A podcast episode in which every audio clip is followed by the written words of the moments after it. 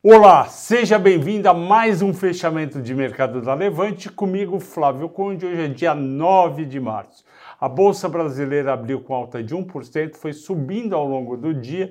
Por quê? Porque os investidores ficaram menos preocupados com fornecimento de petróleo nos Estados Unidos e gás na Europa. Com isso, o petróleo caiu 12% para 112 dólares e no final, o Ibovespa subiu 2,43 a 113,900, enquanto o Nasdaq, Nasdaq subiu 3,6 e Dow Jones 2%.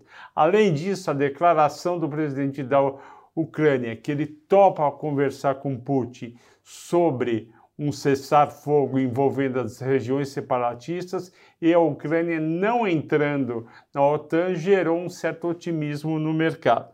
Destaques de alta. Destaque de alta foram CVC 17, Natura 16, Inter 15, Gol 12 e MRV 11%. Foram justamente aquelas ações que estavam sendo massacradas desde que começou a guerra no dia 24 de fevereiro. Então já estava sendo esperado, pelo menos eu já esperava, que quando tivesse algum sinal que a guerra podia terminar, essas ações iam subir. Por outro lado, caíram quem eu falei cairia de manhã, mineradoras e petróleo, caiu PetroRio 6%, 3R4, Vale 2 e Bradespar 2. Por que caíram? Porque tinham subido bem na época da guerra. Qual foi o destaque dos assinantes da Levante? Foi PetroRio. Só que eu já falei de PetroRio ontem.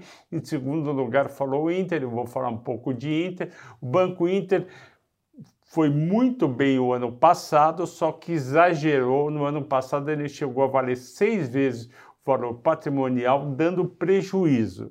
O banco está crescendo, é parecido com o Nubank, algumas coisas diferentes, principalmente na parte de empréstimo para imobiliário, e hoje ele está 1,7 vezes o valor patrimonial. Só que ele continua dando prejuízo e é difícil você trocar uma posição de, de Itaú, Bradesco, Banco do Brasil, Santander para comprar Inter ou Nubank.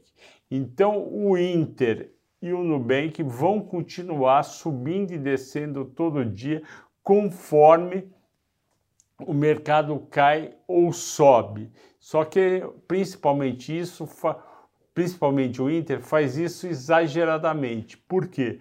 Porque ainda tem aquele fundo do Rio de Janeiro, o Península Sul, alavancado no papel e, portanto, ele alavanca na queda e na alta. Então é isso por hoje. Agradeço a todos, bom descanso e até amanhã.